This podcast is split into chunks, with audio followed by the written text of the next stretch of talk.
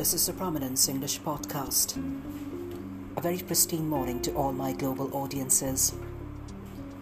I've got um, two short stories today, one after the other, and I'm going to read out these two short stories with some beautiful use of the line structures as well as the use of some uh, dictation words, which could be helpful even for the students of my preliminary as well as for the intermediate level. Let me begin with the first short story. It was a pitch dark and dingy night by the corner of the street in the month of early week of December. Around 11:30 p.m., the staunch silence rippled the street, with the dog mourning far up the hill to my English villa. One could be intrigued by the peaceful surroundings until it creates unsettling jitters of fear of walking so alone and fear of being gouged by a bloodthirsty eyes staring secretly from beneath somewhere of the street. I was walking home from a workout at gymnasium, merely 30 yards away, when I experienced a deserted house completely in shackles since many moons. The residents explain it as it is a house that used to be a renowned house consisted of an old man and his wife who were extremely kind hearted and loving and elderly for children of the streets. Each festive season, they would become active to call upon other residents and have wonderful gatherings with delicious meals, dance, and frolic. The specialty of that old man was to become Santa Claus for almost a month with Christmas carols and goodies to share a long whole day with children by the corner. His wife used to cherish making varieties of sweet dishes on every occasions, which you cannot even resist to eat it with temptations to have more from her.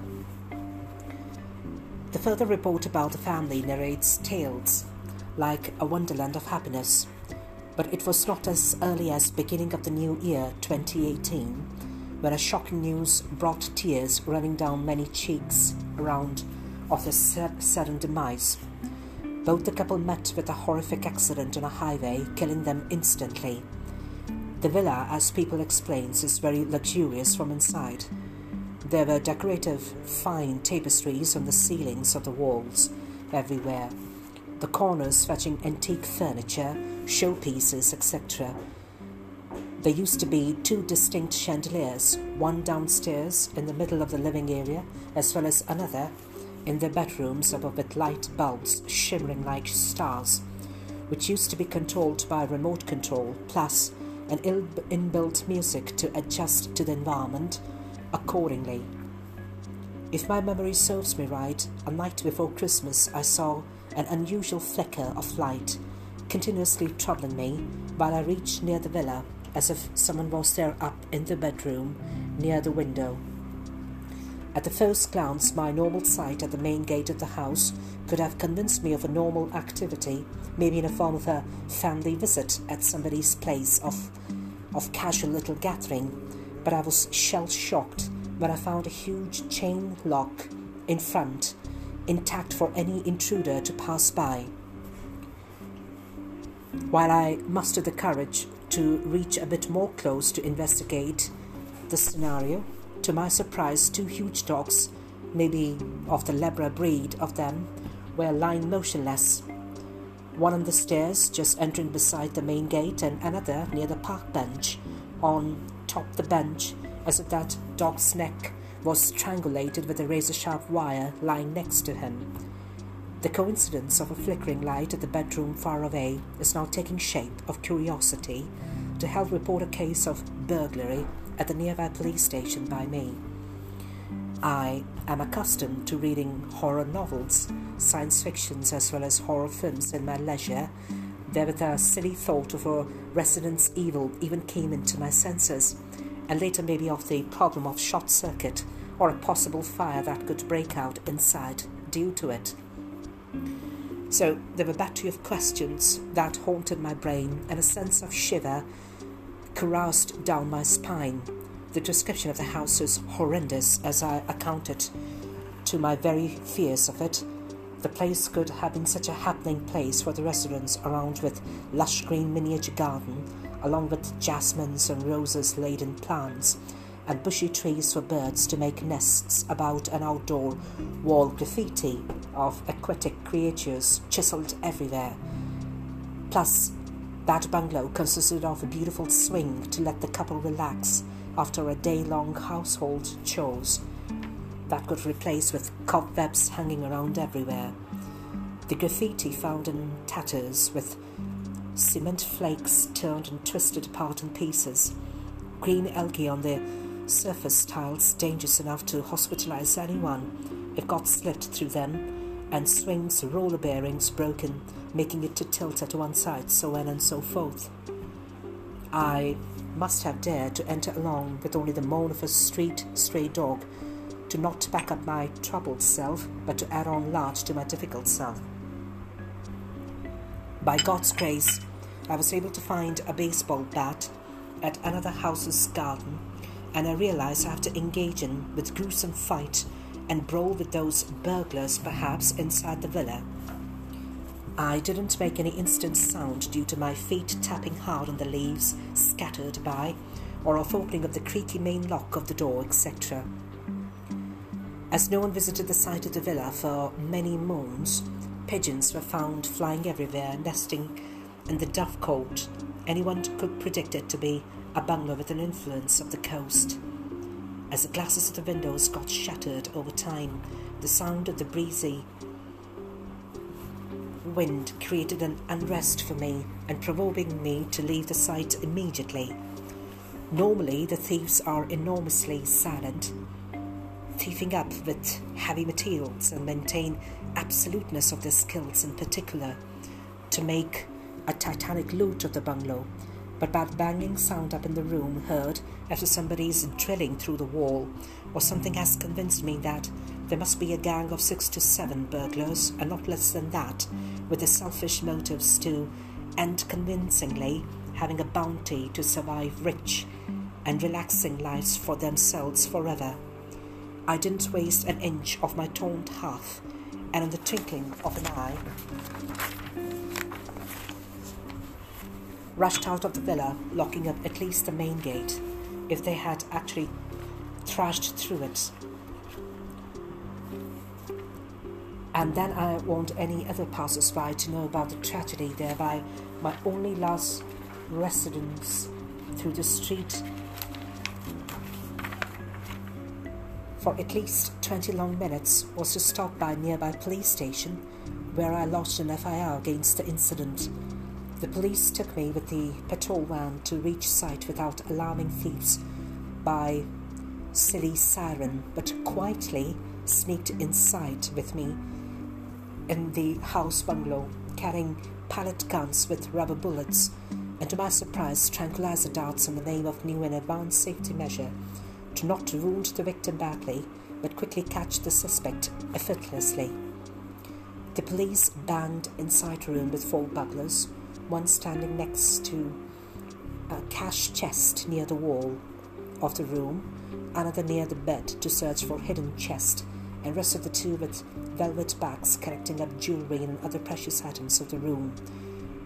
They all were, on the spur of the moment, tranquilized and later imprisoned for three and a half years, with no bail until the relatives could take over the entire premise. The burglary was coined as the biggest burglary in the history of my residential colony. That was the first short incident with that part of the first story. Now we are going to have a second short incident or a short story.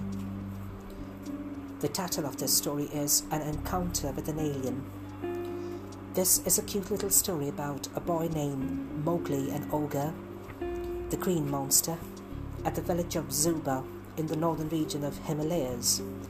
Mowgli is known to be a very notorious boy among his boyfriends He's very bold and confident about his everyday routine activities, such as to do away with household chores in very less time, as if the time of hour is very tentative for him, and to support his friend circle with the bravest of adventures under his belt.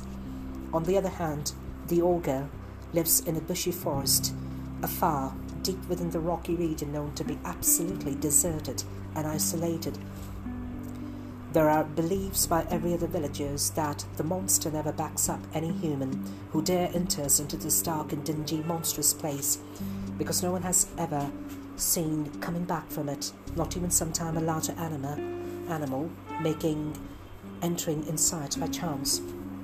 Since Mowgli got birth within the confines of the village, his father recommended with stringent call to all other residents nearby that no child should ever cross the bridge and be found near the entry. Mowgli's father is a head of the Shakya tribe, and tribals have been in his good book since. Literally, there are four guards to guard children from playing the game of hide and seek, often near the dangerous or risky forest, before. Thereby, everybody takes precautions about it. Most of the village children complain of strange sounds emitting from forest With within at 10 o'clock every night, making residents to secure their families from any mishaps. Due to persistent forbiddance by elders of the family, one day Mowgli takes a bold U turn at the age of just six to reprimand the same voice or sound he has been hearing since his childhood, and furthermore to investigate that marooned world of pain and chaos all around the village. Mowgli is an immature brain and doesn't uh, scare therefore without informing parents and friends he steps into the forest in late evening hours so as to come back soon before the candles are lit in houses around the village. He carries a wooden stick which he plucked beforehand and is hard enough to beat something around alien in forest. Therewith he begins his journey, having to hear the sweet melodious chirp of nocturnal birds nesting far up the branch which could be soothing only up till he come across with a wild hog resting in the slush, capable enough to kill Mowgli with his razor sharp, saber tooth styled long fangs. It isn't an easy track or route to bear about entirely for Mowgli, with merely a stick in hand to caress up the things coming in Mowgli's way. But within a short span, the route got more treacherous and scary for a child without his father to accompany him or any other villager, always as his father does any time as New World is explored, clasping his hands tightly with his own.